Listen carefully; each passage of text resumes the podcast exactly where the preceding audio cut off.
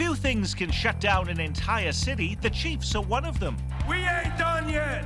Next up, another big party as the NFL draft gets ready to roll into town. This is going to be the biggest fan event in our history.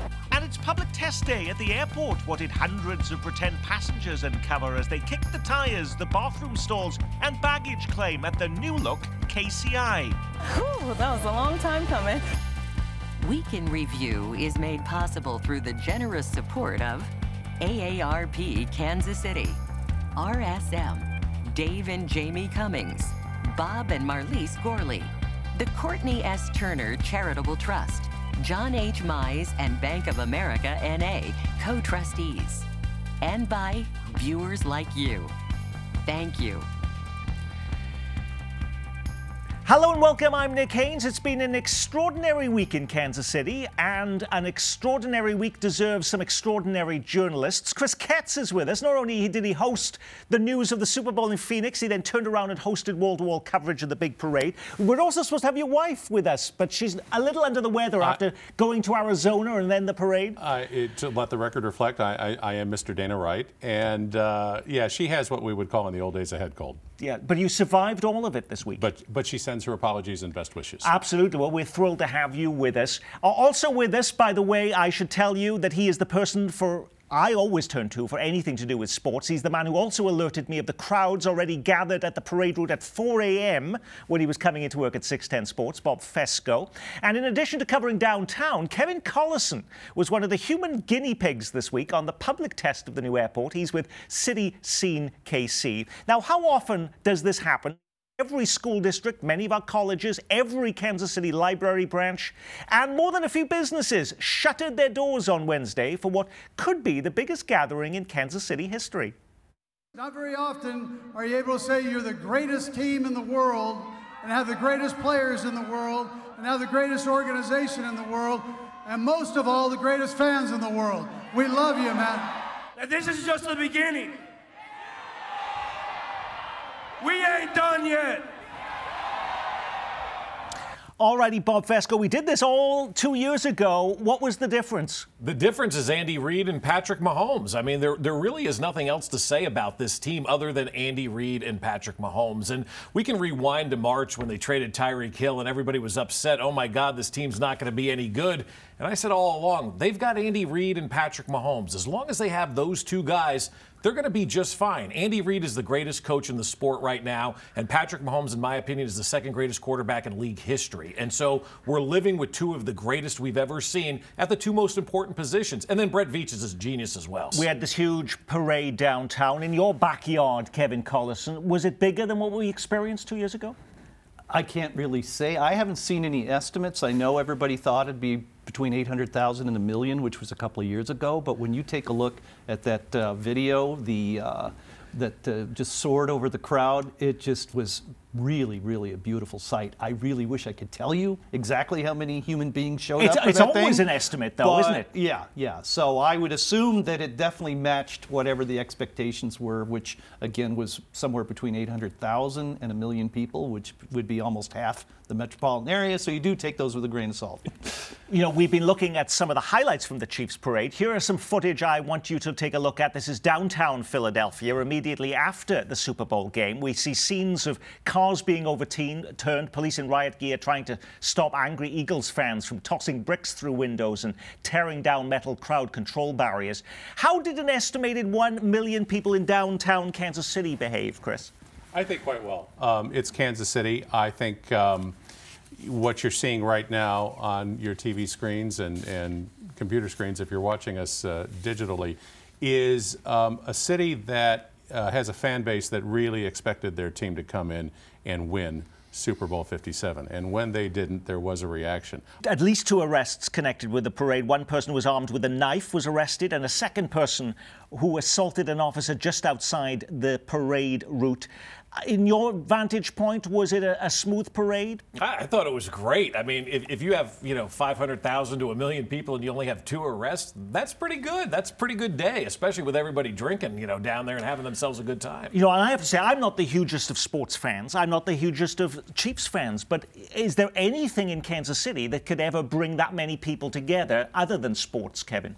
That is an excellent question, and I highly doubt it. I mean, a lot of people talk about the Super Bowl being our secular holiday that can bring everybody together, even in our polarized times. Sports is the great unifier. Uh, and one other quick footnote I mean, the Philly fans have been legendary forever for like being rowdy, uh, climbing poles, you know, and uh, I think it's a marvelous contrast that people here really celebrated their team, had a great time, interacted with the players along the route, and nobody turned over any cars or tried to scale any poles. The, the only time people were scaling anything is to get a good look at the stage. There were some people in, in trees and in light poles, and I think at the end of the the afternoon, if uh, I'm not mistaken, my wife called me from Crown Center. She goes, "There's a horse in the Crown Center shops." But I mean, other than that, I mean, it, it ended up being a really nice day. Now- That's pretty tame by yeah, comparison. right. Now, by the way, if your package from uh, UPS or FedEx was delayed this week, there's a good reason for that. That's because Kansas City has been flooded with deliveries of Philly cheesesteak sandwiches, uh, soft pretzels, and snack cakes after the 941, I think, local news stories of our local elected officials doing these sporting bets with their companion, uh, compatriots in, in Philadelphia. Is that something we could abolish the next time, or is that still have a value? It's funny you say that. My co-host Josh Klingler brought that up. because "Why are we still doing these bets? We're going to win every one of them." So you know, you can stop doing the the political bets. But I made one with my cousin. He lives in Philadelphia, and those soft pretzels are so outstanding. I can't wait till they arrive. I'm going to be so happy when I see them. Now, speaking of bets, Kansas Governor Laura Kelly won big this week. I made the first legal sports wager in Kansas at Hollywood Casino. It turns out that the Chiefs are always a good bet.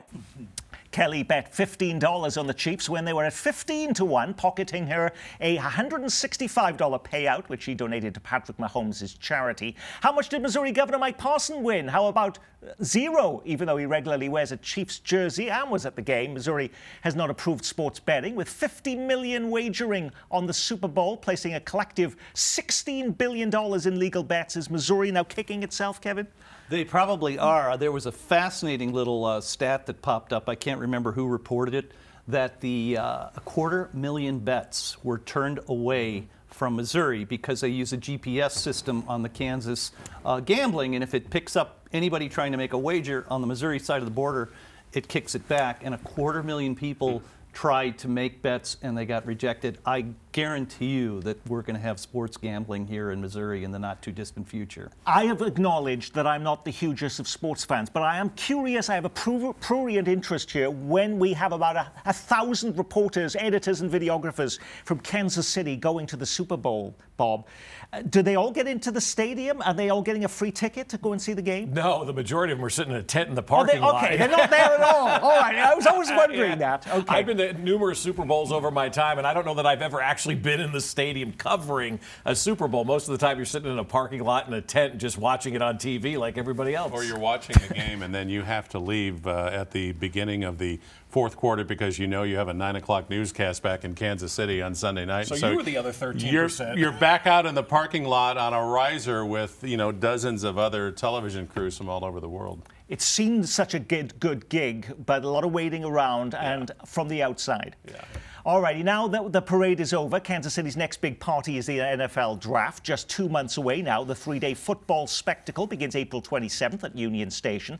It's the first time the city will host the selection bonanza, and we're being told this is going to be the largest NFL draft footprint uh, in history. What surprised me about this, too, is that most of the events around this are all totally free. Uh, Everything's free. It's great. The NFL does an amazing thing with the draft, and that's have it free for everybody. And you don't need a ticket. Wow. You just show up. And the parade that we saw on, on Wednesday, I, I've been told it was kind of the dry run for the draft because they're expecting about the same amount of people for the draft as they had for the parade. And so if you kind of figured out everything that you needed to do ahead of time to get down there and to not deal with all the traffic, and maybe you got yourself a hotel room or whatever, that's kind of going to be the same thing for the draft. And yeah, free to the public. And there's so many activities and events. It's not just them reading the names. There's going to be the NFL experience and concerts and all kinds of just great family stuff for people to participate I, I think it, that the the uh, the original number that had been tossed around is that the draft would attract somewhere in the neighborhood of 350,000 people. My my guess is it'll be probably way north of that. But where do all those people stay, Kevin? Well, we definitely have uh, a lot of hotels downtown these days and at uh, Crown Center, et cetera. I think, you know, I, I don't know what the breakdown is between local people who go to the draft and folks who come in from out of town. I have a hunch we'll definitely be able to accommodate all those folks. I mean, you've got the big Crown Center hotels, you've got the new Loews, you've got another dozen at least hotels within an easy walking distance. Uh, so I think they're not going to have too many problems being able to stay there. So we can have concerts. Can we expect like Taylor Swift and Elton John to be here in Kansas City for the draft? I would love that. I would definitely go to see Taylor Swift and Elton John. Maybe they could do a duet together. That'd be so much fun. Alrighty, now that the Super Bowl and the big victory parade are behind us, will the Chiefs now be, be, being pushed into finally making an announcement about their future plans? With the Royals still adamant about moving to a new downtown ballpark, the Chiefs are being remarkably silent about what they want to see happen. Is this when they tell Kansas City that we can do one better? Not only can we win the Super Bowl, we, we can also host it too. That is, if you support a new tax election that will pair a new downtown ballpark with a roof over Arrowhead that will allow Kansas City to finally host America's biggest game, Bob. Well, and that was the plan many years ago when we had the original, you know, vote for the two stadiums and nobody voted for the roof that would have covered both Kauffman and Arrowhead. But it's it's time to upgrade this stadium. I, I think the Hunt family, and I, I, will speak for them on this one, they've got to have stadium envy. Just going around and seeing LA and Las Vegas every year and seeing those great stadiums. It, it's time to upgrade Arrowhead Stadium, not necessarily just for the Chiefs, but they've got the Arrowhead events side of things. They're rolling out concerts and events constantly. And you can't have things outside really in Kansas City between, I don't know, November and March, probably, right? And so you need to have that indoor venue so you can attract those big events the Super Bowl, the Final Four, major concerts, all of that kind of stuff. I know Arrowhead is just continually trying to grow their revenues, and, and an indoor stadium helps with to, that. To your question, though, Nick, I, I don't know that winning a Super Bowl necessarily changes the Chiefs' timeline when it comes to making a decision. I think they've probably already made uh, the beginnings of a decision, and it's just a question of um, figuring out the time to, to sort of execute it and release well, that information. Also, and oh, I'm sorry. It yeah, also has to get tied into the Chiefs or the um, Royals hope to have Absolutely. a vote in August yep. on extending that 3/8 cent sales tax, and I. They've got to have some kind of a a, a solid identity a choice of where they want to put the ballpark, and B, the Chiefs have to come open. But you know, on the roof thing, I'm not hearing it's 100 percent. You know, because uh, we got an interesting uh, situation where the uh, Chiefs have said they really love Arrowhead. They want to stay there if they can, and of course, there's going to be a lot of negotiating, et cetera, and back and forth. Mm-hmm. So the question is, can you actually put a roof? Over the existing bowl because I, I, don't think they're trying to res- resurrect the rolling roof right. approach that had been part of it. So there still gets back to the major question what exactly do the Chiefs want? And is it something that can be funded under the same format that the Royals say they can do their public ask, which is extending the 3 8 cent sales tax? So, yeah, a lot of people, uh, even I think at the county, which is the landlord out there, want to know what the Chiefs want right now. Are the Chiefs committed to staying where they are? No, I, I, don't think so, nor should they be committed to staying where they are right now. We have the beauty of having this thing called state line, right? Most of the time it's a detriment in this town. You can't get anything done. But in a situation like this, if I'm both franchises, I'm talking to both sides of the state line and finding where the best offer is and where I can get the best bang for my buck. And if I'm the Chiefs, I'm definitely looking at Legends because it looks like baseball's going downtown where it needs to be and should be. But if I'm the Chiefs, man, I'm working both sides of the state line to find out the best deal for me. It, it's definitely going to involve the states. People may regret uh, Governor Parsons getting booed the other day at the rally because the state of Missouri is going to probably have to step up significantly to keep the Chiefs in Missouri because Kansas is definitely going to come back and come up with a, a, solid offer that would involve the state of Kansas getting engaged in this. And I'm sure the Chiefs are going to be able to play both off the other to get the best deal, as we've talked about. And it's no secret with the legalized gambling in Kansas when they put in that clause of a certain percentage is going to go towards attracting a team right. to the area. I mean, you got to think that's the Chiefs. Which, which to be fair, uh, yeah, that is in in that was in the bill, but it's not like two or three million dollars is going to make a whole lot of difference here when it comes to attracting one team or another. Now, if the Chiefs, though, aren't willing yet to break their silence on what they want to happen at Arrowhead Stadium, are they willing to break their silence on their team name? Stephen Colbert used his national TV show this week to take a shot at the Chiefs and the Tomahawk Chop. It was a fun night of football if you don't count watching 30,000 people doing the tomahawk chop. Sadly, it looks like the NFL once again failed to end racism.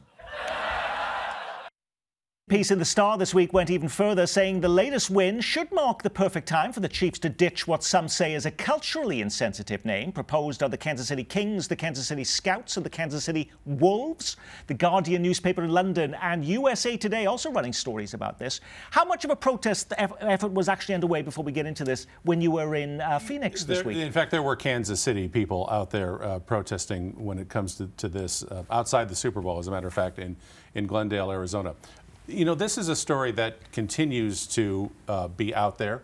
It continues to be reported. I think it's a story that uh, resonates with an awful lot of people, maybe not necessarily within Kansas City, but um, I don't think it, it is a story that has resonated to a level that makes the Chiefs want to make a decision to change something. Um, I, I think the Chiefs have obviously done things down through the years to try to, to re- reach out and make connections with Native American groups around here, but there's the fan base.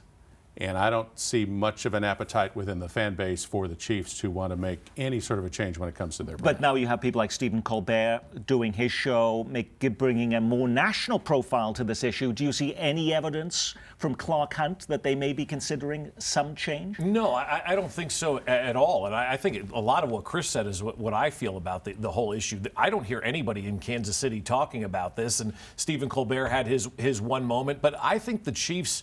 I think they do an amazing job of, of talking to Native American folks. They have a, a guy on staff that they just recently hired who's in charge of all of that. No other franchise has really had that over the years. Could that change, though, if they're going to move that stadium potentially? Uh, it, that would be the opportunity. No longer Arrowhead Stadium. They could change a lot of their They could certainly branding change a lot. around you that know. then. It- there's so many different levels of compromise that could be available here. The Chiefs have already made the first one where they banned people from dressing up in Indian costumes at the stadium.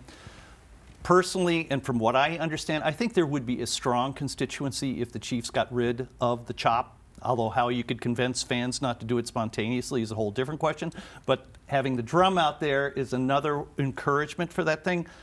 I know personally, and I haven't heard too many people object to the name Chiefs or the name of the stadium, Arrowhead. I will say I did get three emails about this very subject this week from our viewers. That's only three. By the way, if you were also counting on taking the streetcar to the stadium sometime soon, a huge bucket of cold water was poured over that plan this week. After months of study, the city says extending the streetcar from the University of Kansas Hospital to the Truman Sports Complex would be too prohibitively expensive. Even taking the streetcar to Van Brunt, which is two miles short of Arrowhead, would cost $600 million, and it would take nearly a decade to line up the necessary federal funding to move forward. But if the Royals are intent on moving downtown, does it make much sense to take the streetcar out to just Arrowhead Stadium for what it was it 10 regular and preseason games a year? That's what it, that's what it is, It- and it'll be nine next year because they're, they're playing a home game in, in Germany. Um, is there a need for an east-west uh, streetcar line? Clearly, but the the question still remains: Is the tax base there to support something like that? And the answer there keeps coming back: no. Unless someone can come up with I don't know 600 uh, to maybe uh, uh, 750 million dollars to to make that happen, it's probably not going to happen. I, I agree with Kris. I mean, what we found out is the current line on Main Street, which is going to run from the riverfront to UMKC, based on what they call a transportation development district, that mechanism for local funding, and we got to remember this is the 600 million is like your 300 million local, 300 million from the feds if it worked the way it would. It just has run out. It, it's run its course. I mean, it's hitting on the most valuable terrain in the city the, with the tax value that can be used for a TDD. If you start looking at other lines, we got to start having a major discussion in this town and revisit either a citywide, a countywide, or even a regional vote because the current local funding mechanism ain't going to work anymore after And- Main and could Street. that be part of this package when we're talking about these stadiums? A now you have something on the Kansas side, mm-hmm. potentially a new Chief Stadium on the Kansas side, a downtown ballpark, and streetcar in a regional sort of by-state tax. Look, I grew up outside of New York City and New Jersey. Traveling on train is a way of life there, and I loved every minute of it. You know, you just jump on the train and go to the city. You get to the city, you ride the train, you take it everywhere. You don't have to worry about parking. You don't have to worry about cars. You don't have to worry about driving after you've had a couple of cocktails. I would love for there to be a great mass transit system that goes out to Overland Park, goes out to Lawrence, goes out to Blue Springs, goes up to the airport. I know I'm living a pipe dream on that one, but I think the more mass transit that we can have, the more trains that we can have running around town to move people around, the better off it's going to be. But I think if there's a bi-state answer to this, um, you know, and, and we go back to obviously what happened with restoring Union Station. I think part of the reason why a bi-state approach um, was successful when it came to Union Station back then was because I think people generally had a warm feeling about the facility. While it needed uh, tremendous levels of, of improvement and, and rehabilitation, um, but for a bi-state answer to happen here, I think you're going to need kind of the same dynamic, and that's where I think it gets a little challenging. And it's going to be so expensive. Again, you're not going to do a streetcar out to Village West. It would take at least a light rail system, if not piggybacking on a heavy rail. And I know uh, the county looked into trying to do some kind of heavy rail system in from Lee Summit. It's just the numbers are enormous and our density is just not really there. One of the things people are always talking about is why don't we get the streetcar or light rail out to the new airport? It's just, if it's $600 million to go five miles from Main Street to Van Brunt, it would be in the billions to get a line up to the airport. And Clay Chastain did advocate for that exact line to the airport, and, uh, and he is running for mayor. And we'll, we'll see what happens in April when he's running against Quinton Lucas. How did you celebrate Valentine's Day this week? Did you get really romantic and take your main squeeze to check out the new bathrooms and parking garage at the airport? KCI officials picked Valentine's Day to launch their much publicized simulation test. Nearly 12,000 people signed up to be pretend passengers for the day. They picked about 700 of them. One of them was Kevin Collison over here. What did you experience? Were there so many problems that the uh, KCI officials have said, no, we're going to delay the opening of the airport? No, my only problem is my flight to Tuscaloosa never showed up. I got to the gate, I checked my bag at the Delta counter, walked to the gate, and no flight. Uh, you know, uh, so it's a bust in my mind. Because but- there's a lot of there's a lot of nonstops Yeah, to, from right, Kansas City yeah, to yeah, I know. Tuscaloosa, I don't know as we all they picked Tuscaloosa, as we but, all know, yeah. But on a, on a much brighter note, you know, I had uh, just a marvelous experience. I think people are truly going to be delighted at this new airport, particularly in just comparison with, with the current one. And everybody I talked to uh, was just ecstatic. And one of the major things people were enthusiastic about was the artwork. They spent 5.6 million. It's the 1% for public art. They did a marvelous job. I mean, almost everywhere you turn, there's some really beautiful artwork. It's all well done. I mean, none of this stuff is going to be people going, "Oh, this is hideous." It's it's just really makes the place attractive. And um, again, my only concern, you know, we've gone from having a Starbucks maybe when you get to the terminal here. They've got enough food and restaurants out there. You could spend a good month and have and never have to eat at the same place. I just hope they have the traffic to keep all these new restaurants well, and bars but, but also the staff, and I know that's a big issue. They've had three big hiring uh, situations going on, but you didn't get to experience any of those because they're not finished yet. And and then I still see now that they're saying uh, most will be open, not all. Most will be open, and there were issues with signage. People going through there this week saying they didn't know where to go for certain things. You know, it definitely, I think that's why you do a dry run, is to find out what people think, because after you were finished, you did a survey. Uh, I, my own particular little thing was when you walk into the ticketing area, I mean, it's a huge football length, and it was hard to see where your airline was if you take a left or a right, so they needed a sign there. But that's why you do these things. How long was the walk from where you parked to where your gate was? Because at, with the old airport, everybody loved it because you were so close. Yeah, well, it was, you know, I walked in, I had to go to Concourse B, which is the farthest one out. Uh, it probably took maybe 10 minutes. And of course, that's not going through security. Sure.